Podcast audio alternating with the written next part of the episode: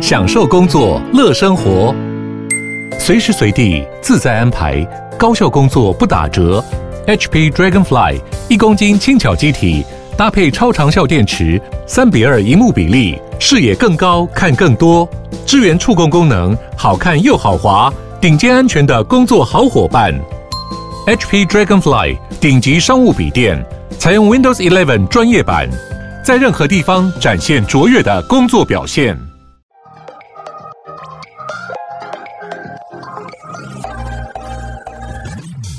想了解经营电商的美感吗？让各界电商领域专家把最精华的实战经验说给你听。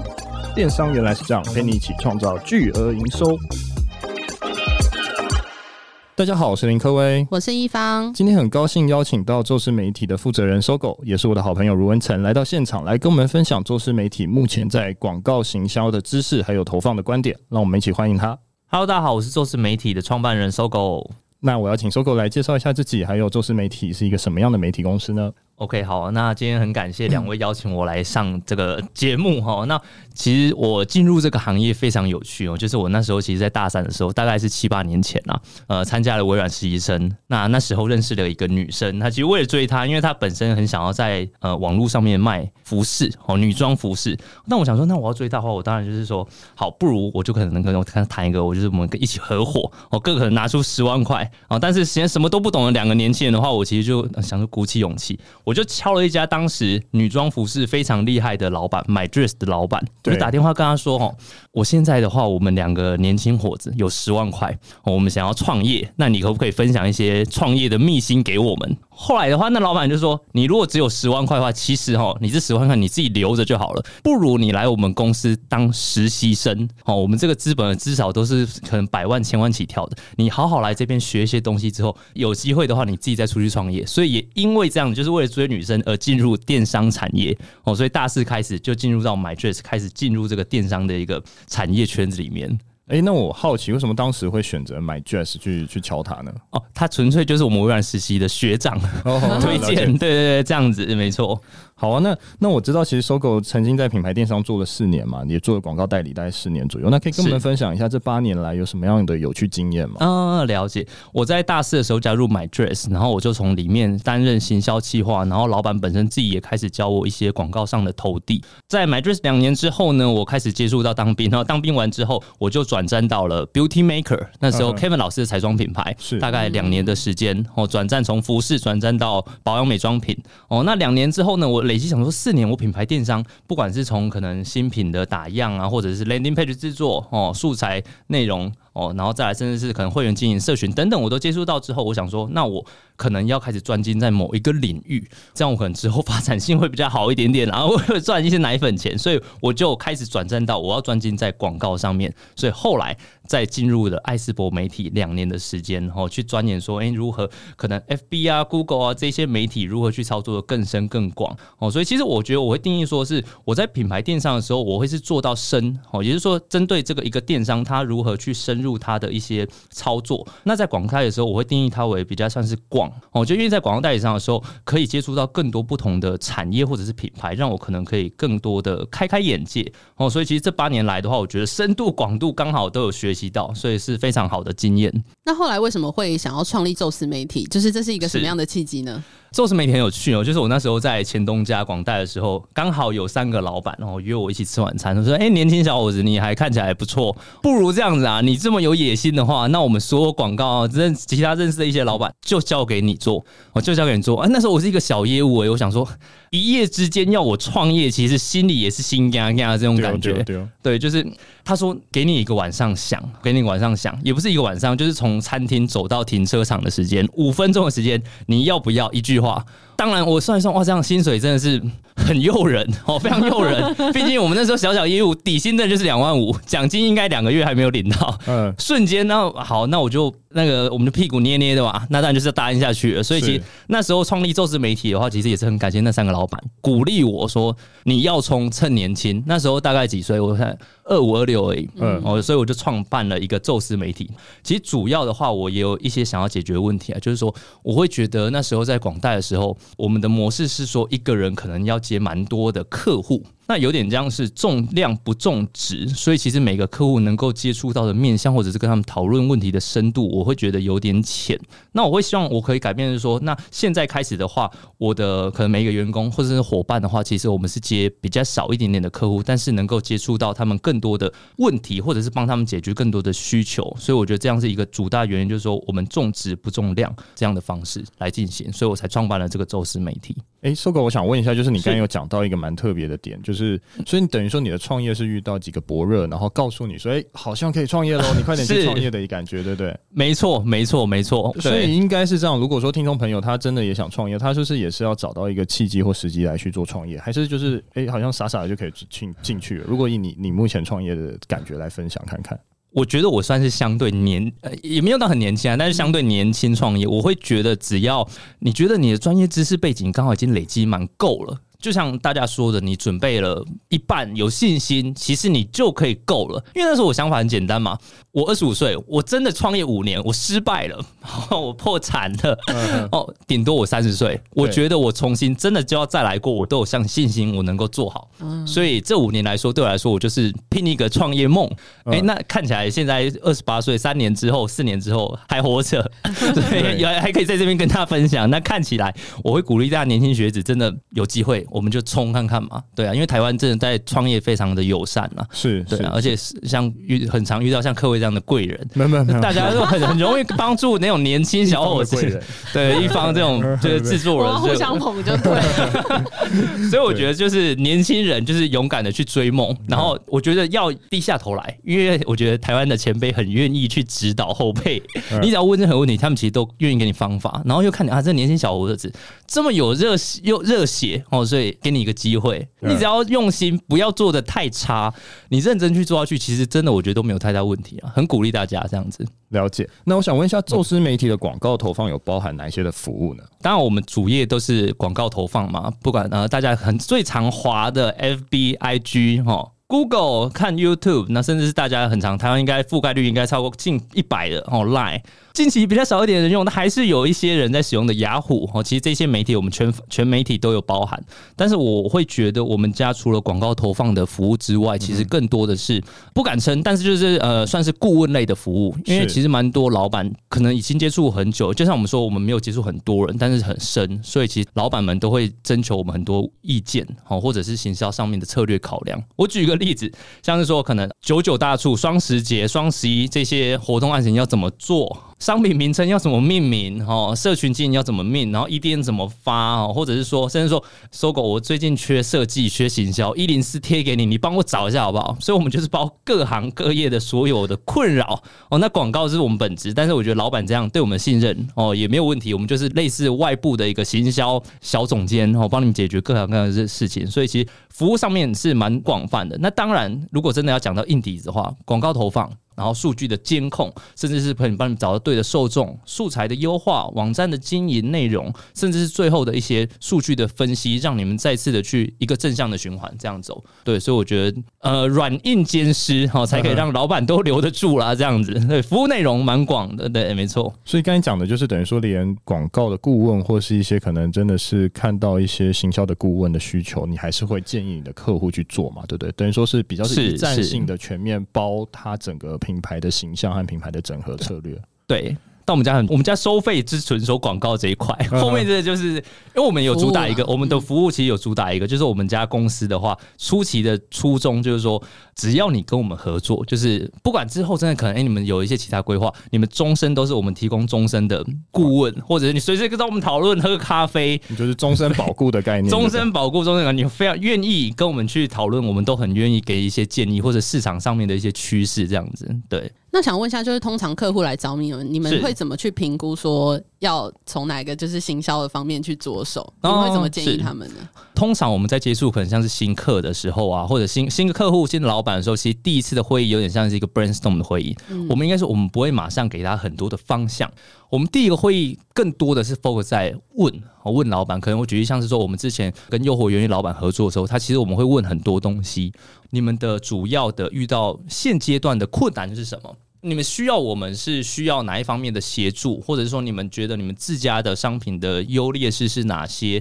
竞品有哪些，或者是说你们觉得遇到真的今年来遇到困扰是哪些，我们能够听到你们这些需求面或者是说问题面之后，我们可能才会针对我们既有的知识或者是说工具也好，或者是一些背景来去帮你们做一些改善。所以其实第一次接触的时候会比较多，更多的是了解客户的需求之后，再针对我们的一些专业给你们使用上的一些操作方式。真哦，这个样子好哦。那我们想问一下，就是有些人会觉得，哎，FB 的广告成效已经不好了。那花大钱做 FB 的广告投放，那现在是有效果的吗？还是这样子的预期？你是怎么看的？嗯，了解了解。其实现在老实说了，我觉得应该越来越多的品牌老板或者是主管觉得哦，FB 广告我就每个月投了一百、两百、三百万，但是成效好像真的是不如以往，不如预期啊，真的也是确实哦。因为我觉得其实每个媒体它的可能红利期都是一定一开始。是很少人做哦，你初期做的时候也会觉得，哎、投资报酬率很好。但确实在近年来，现在随着台湾竞争越来越激烈，哦，电商发展的很成熟之后呢，当然每个效果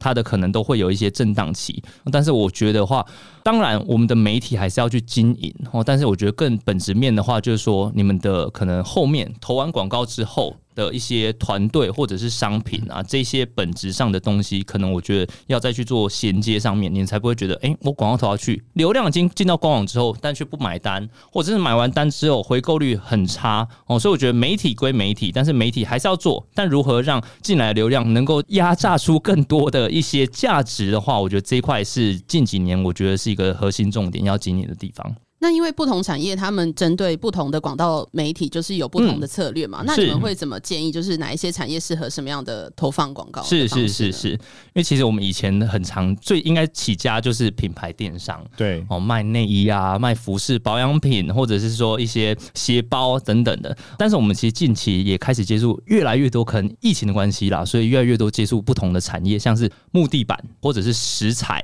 石材就是可能像电视墙那一类的石材，哦，甚至是洗碗机、美甲业、房仲，其实越来越多产业就是想要在网络上接触更多的新客哦。因为当然前几年疫情影响，可能大家就不出门，所以业务比较难开发。那近年来可能数位的广告越来越成熟，所以他们也想要借由这样的方式去接触一些新客。所以我觉得其实只要应该说只要呃你们有目的性，或者是了解自己的目标，其实针对广告上的投放都是很可以够的，看可以试看看的。对，那我觉得如何去评估你适不适合的话，就像我说的，像房仲业，如果你想要接触一些新客的话，除了我们这种导线上购买的广告之外呢，你们也可以去做一些发送讯息的广告，或者是说名单型的广告。哦，收集到名单之后，像是很常见的，我们常最常见的，可能像是 Volvo 啊、宾士啊这些汽车品牌啊，它做名单型的广告，收集到电话或者信箱之后呢，那再借由这些业务去 pitch 这些潜在客户，吸引他到门市来，这样正向的一个循环，我觉得是一个非常好的一个操作模式。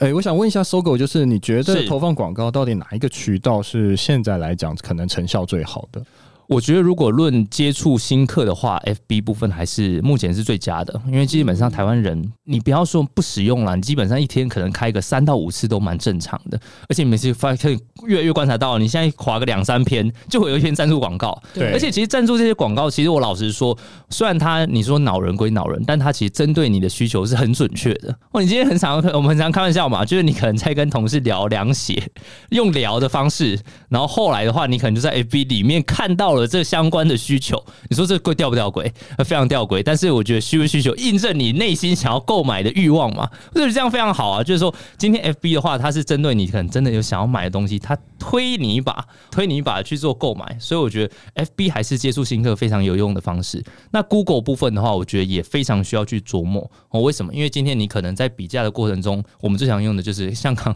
各位说 Google 的搜寻引擎。哦，Google 搜寻引擎这部分的收单的效果是非常好的哦，真的是其实最近开始越多越多的，像是可能我们举例购物广告。或者是应该没有人一天都不开 YouTube 吧？不常见吧？还是说例外？会，应该会开吧？对吧？YouTube 还是你们都买了那个那个 Premium？不是，是不是有吗？有有，有买有买有，有买，所以所以我看到广告几率也没有。啊，那你们两位是不是我们的潜在客户？你们就是挡掉我们广告的人。对哦，这样不好，这样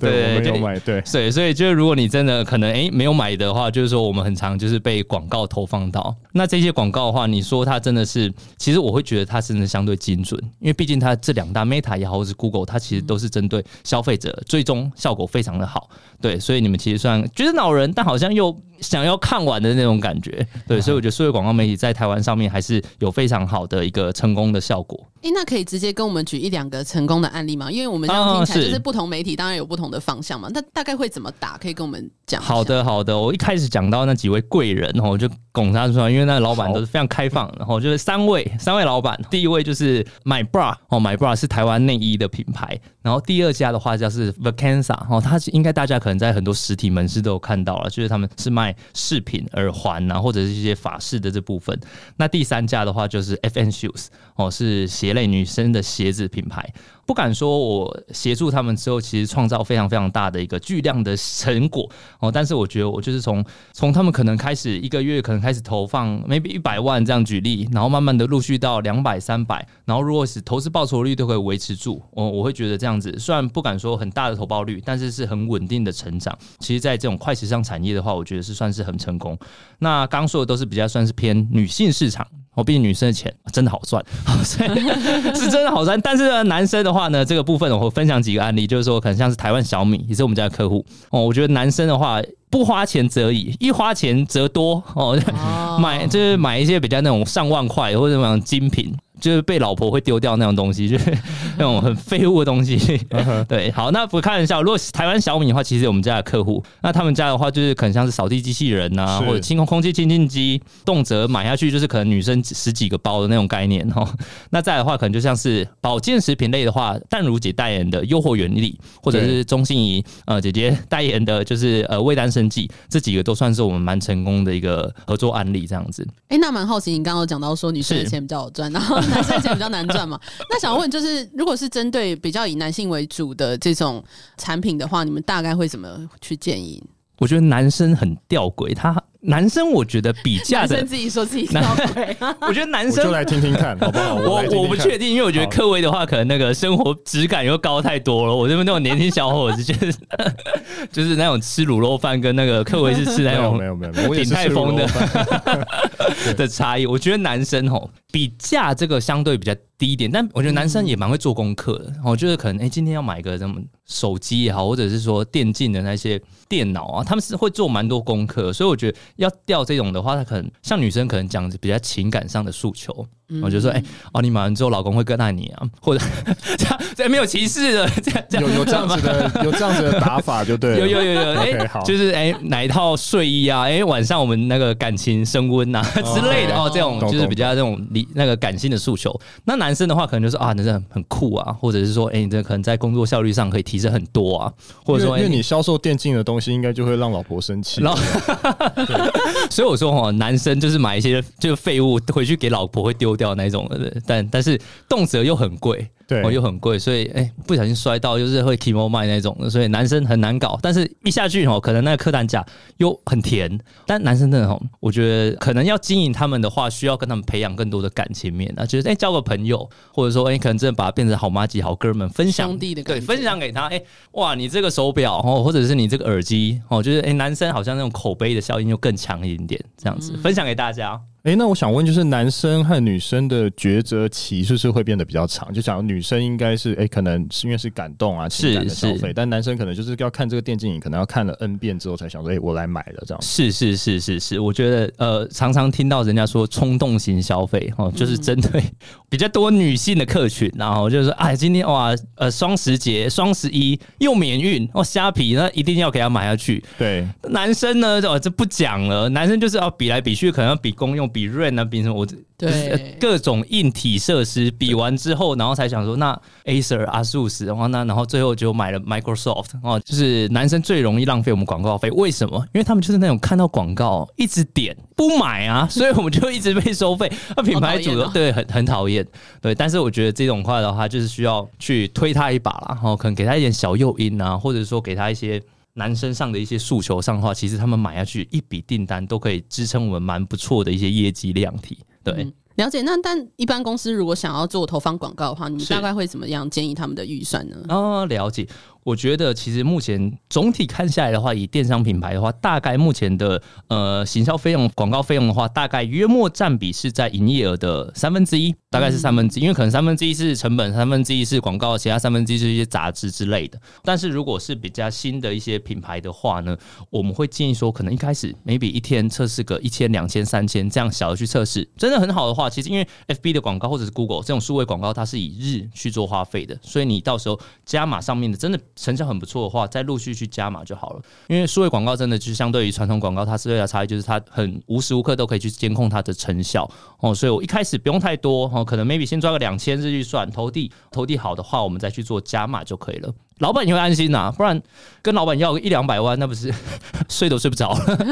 投下去的话，结果真的没有效怎么办？这样子。诶、欸，那我想问一下，Sogo，就是不管是找广告代理商，或是想要自己投放广告，那你怎么建议听众们他在投放广告之前是要具备什么样的一个知识呢？我觉得，嗯，当然有时候初期的话，我会建议，其实老板或者是主管们，其实可以自己先去上课，或者是先学习一下说广告的一些投放的逻辑或者是架构面。然后，那如果真的自己太忙了，或者是自己可能想要先把商品啊、品牌核心先顾着，来找到广告代理商去协助的话呢，至少在沟通上面是可以无缝接轨的，或不会说可能广代讲什么东西啊 ctrcv 啊、点击率、CPC 这些，可能在老板上面接收到是问三不知，也听不太懂你在讲什么哦，所以这样的话，我觉得就比较可惜。所以我就觉得，当然概念我们先具备好，那是要找 in house，或者是说广代，或者是老板自己投递的话，其实这样的话，对后面的步骤也会相对是事半功倍这样子。好，那如果今天就是客户他们已经就是投放广告下去了，那你们怎么去评估说这个广告成效是好还是不好呢？会有哪些参考的指标？OK，当然老板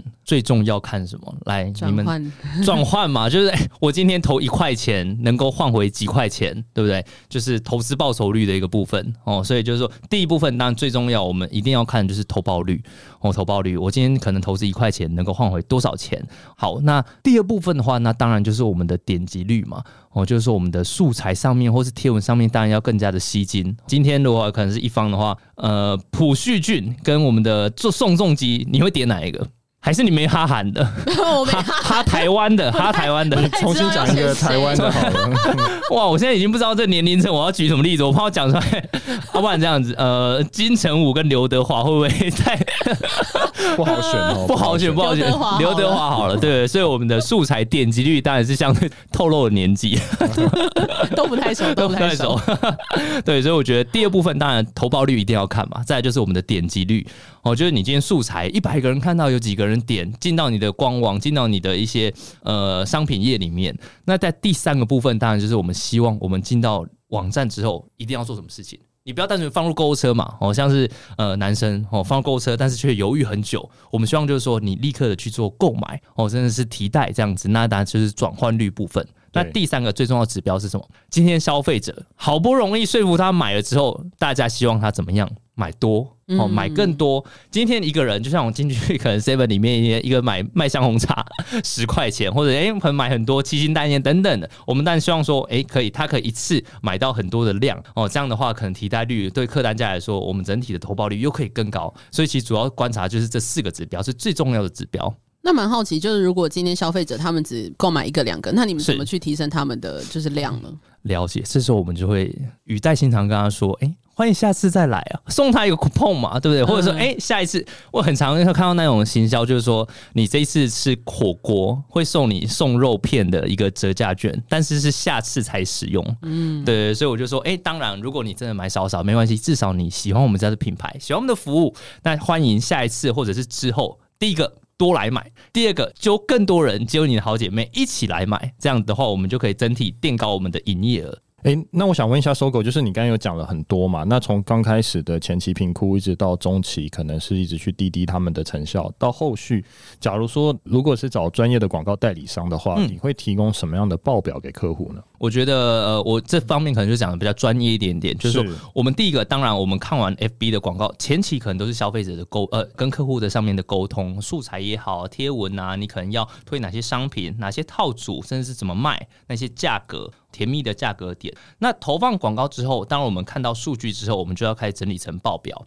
哦，最常见的两大，当然我们 FB 本身自己的后台，或者是台湾应该品牌电商很常很常在用的 GA 哦，这些数据的监测，我们就需要去针对它，可能做出汇出 Excel 之后去做一个枢纽的分析，针对可能几个好大面向，不管是从受众到底你的 TA 是男生女生几岁，或者是说从哪一个地区来，每个人的回购周期是多少，买了哪些商品哦，你的前十名的商品是哪些，一个人平均买几次。哦，下一次来是什么时候？我觉得这些细部的数据的话，就是需要去好好的整理出来，给品牌消费者或者是老板去参考，让他知道说，诶，我今天到底是哪些人买我的东西，买了哪些东西，然后一次买多少钱，下一次来买是什么时候，我如何再去去 pitch 他，可能使用数位的广告让他回购，这样子，那整体的一个概念才会比较健康一点点。诶，那想要再问一下 Sogo，就是最后大家现在目前都在看什么样的指标？假如说我是一个老板，我反正我只是想要看一个指标，是什么样的指标是值得就是推荐给老板说可能要看 ROS 呢，还是要看什么样的东西呢？嗯，我觉得投资报酬率 ROAS 一定要看，但其实现在因为台湾就让呃老实说，目前的广告红利其实可能已经不在了。大家应该很常就是说，哎、欸，我点 FB 广告当下啊，可能被老公叫出去买东西，或者是说，哎、欸，我可能突然跟姐妹聊天就没有买，哎、欸，忘记要买。对，后面哎、欸，我想说，哎、欸，我想到我要买空气清新机，后面可能 FB 广告看到之后，又用 Google。哦，可能去搜寻，搜寻完之后，可能又要煮菜了。最后的话，可能才看到 YouTube。所以你这三层的话，可能都有辅助的那种概念，但是你可能最后收单需要 YouTube。所以你可能单看每一个媒体的话，它可能其实弱势，你会觉得啊，这个哪个好弱？但是我会建议说，大家可以看一个东西，也就是整体的行销费用跟营业额的占比。也就是说，哎、我今天虽然我每个媒体可能各花十万，但我至少总花费三十万的话，可能可以换到一百万，或者是 maybe 更多哦。那这样的话，其实它一些辅助概念加起来之后，你才不会觉得哇，好像单一的媒体渠道它成效很弱，是不是要关掉？嗯，其实我会不建议，就是它其实有辅助的效果在里面的。我举例，可能今天 FB 广告花费十万块，然后 Google 花费十万块，YouTube 花费十呃 YouTube 十十万块，但可能投报率的话。F B 啊，因为大家就近期觉得好好烂，但是他接触新客或者是他的一个效果还是很好。他如果是投报率可能只有一点二，但 Google 可能是三，那 maybe YouTube 可能就是二点二。哦，那那你加起来之后，你这三个都要去细看，但你最后看起来，只要可能营业额有达到它的一个规范之后，其实我建议这三个媒体还是要去持续的耕耘。哦，假设你今天三十万，确定都有做到一百万的话，那其实这三个媒体它各自有不同的一个，就像其实打篮球的时候，你们一定会觉得啊，那我们中锋可能都在抢篮板，也没得分，那是不是要把它废掉，全部给他去用小那个后卫去投三分球？好像也不是这样子嘛，对不对？嗯、对，所以我觉得要全部一起去看整个 team 或者是整个媒体的渠道。搭配最后的总得分，只要没有问题，就是你的策略其实是蛮正确的，就可以小额去做加码这样子。所以你刚才说要耕耘的意思，就是等于说品牌主应该还是要持续的去投放广告，然后让这些厂商去认识你，对不对？对，没错，没错。因为现在的话，不做数位广告的话，其实蛮可惜。因为数位广告就像我说，它其实有几点优势，它是相对很弹性，而且最大优势是说，它可以真的看到实际的数据，每个细节去做优化。因为可能你今天我举例，可能你真的可能买一档电视广告播下去之后，你可能在调整上面会比较硬性一点点，不太知道怎么投。你顶多可能选说，哎，我是曝光什么时段或者是什么节目等等的。但是如果数位广告的话，你可能可以去观察它的受众也好，素材也好，甚至是时段也好啊。哦，最后是你可能每一天花费你都可以去控制。首先你可以遇到双十一的时候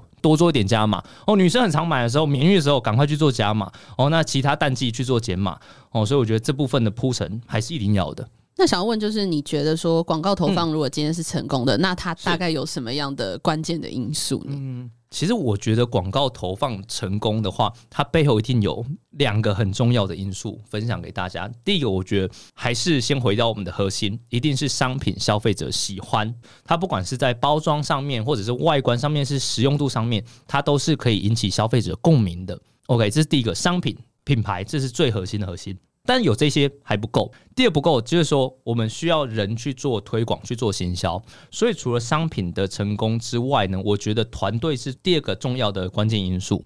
团队包含了很多，就是说如何做出漂亮的图啊，或者是说如何让它剪辑一个影片是很吸睛的哦，或者是大家看了很喜欢的这些部分的话，其实剪辑师啊、设计啊，甚至行销团队哦，有时候商品的命名稍微调整一下哦，你就会觉得非常的有趣。OK，那这部分的话，就是说商品跟团队，我会觉得是影响广告投放成功关键的两大关键因素。哎，那我想问一下，Sogo，就是我常常有一个好奇点，就是假如说我真的有一百万预算给了你之后，你们内部大概是怎么样的操作，或怎么样去监控这样的广告数据？预算我们已经确定谈妥之后呢，其实我们第二部分会开始跟说团队讨论的一些细项，跟大家报告一下。第一个部分就是跟你们讨论一下，说你们想要主打的是哪些商品、哪些系列，或者是哪些一个支线。那部分确定之后呢，第二部分会跟你们确认一下说，说那这个月或者是这一季，你们有一些波段的档期呀，哦，可能 maybe 这个礼拜免运，下个礼拜有满额赠，或者等等的，你们的波段档期也要跟你们去做确认。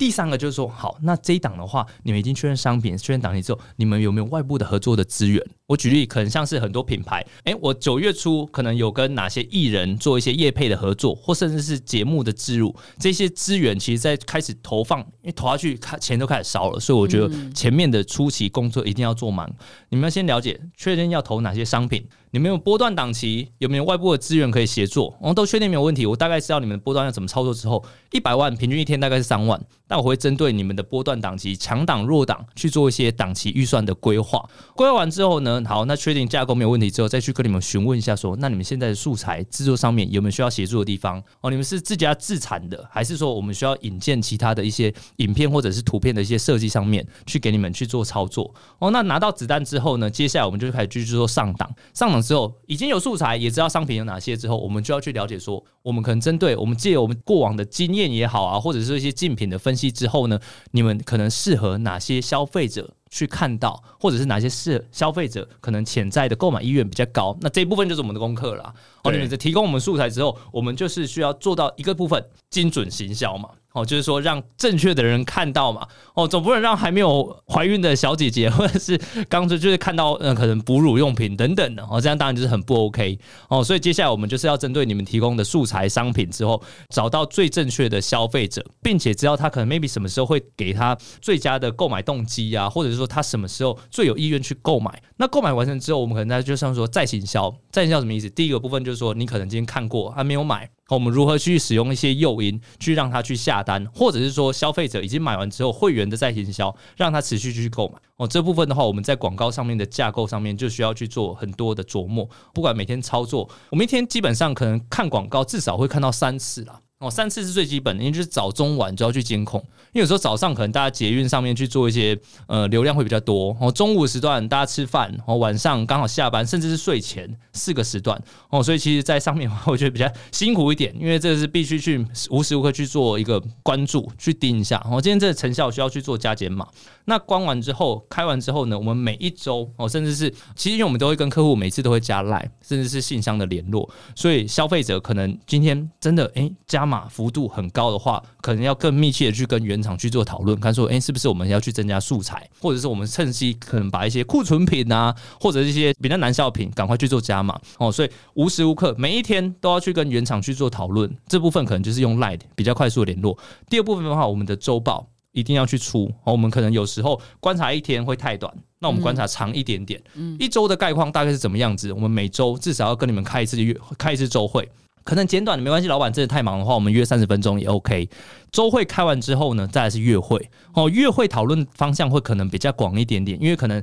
每一周的效益已经跟你们汇报。周会的概念是说，跟你们讨论说，像下一期你们可能有推出一些新品，或者是说跟哪些人合作，品牌也好，人也好，或者是说你们有没有推出一些新的一些方案等等的这些大方向要去跟你们讨论一下。OK，那所以就是说一天。哦，每天密切去监控，跟品牌可能是窗口或者是行销主管讨论。周，我们来看一下比较短中长期的一些方向。那月。希望老板可以一起加入哦，让我们去了解一下，说你们品牌的策略或者是规划有哪些。那这样的去堆叠的话，我才会觉得比较完整。提供数据，操作部分交给我们哦。你们素材这边的话，我们去跟你们做讨论。那投放广告设定上面交给我们，到时候我们再去针对问题，两边一起做优化的一个解决方案去讨论。这样我觉得才是可以针对把品牌推向比较成功的道路上面这样的一个好方案。好，那到最后，我想要帮听众朋友问一下，如果想跟宙斯媒体合作，要在哪里可以找到你们呢？好，那如果要找到我们宙斯媒体的话，哈，因为不好意思，我们的官方网站可能要到 Q4 十一、十二月才监制完成。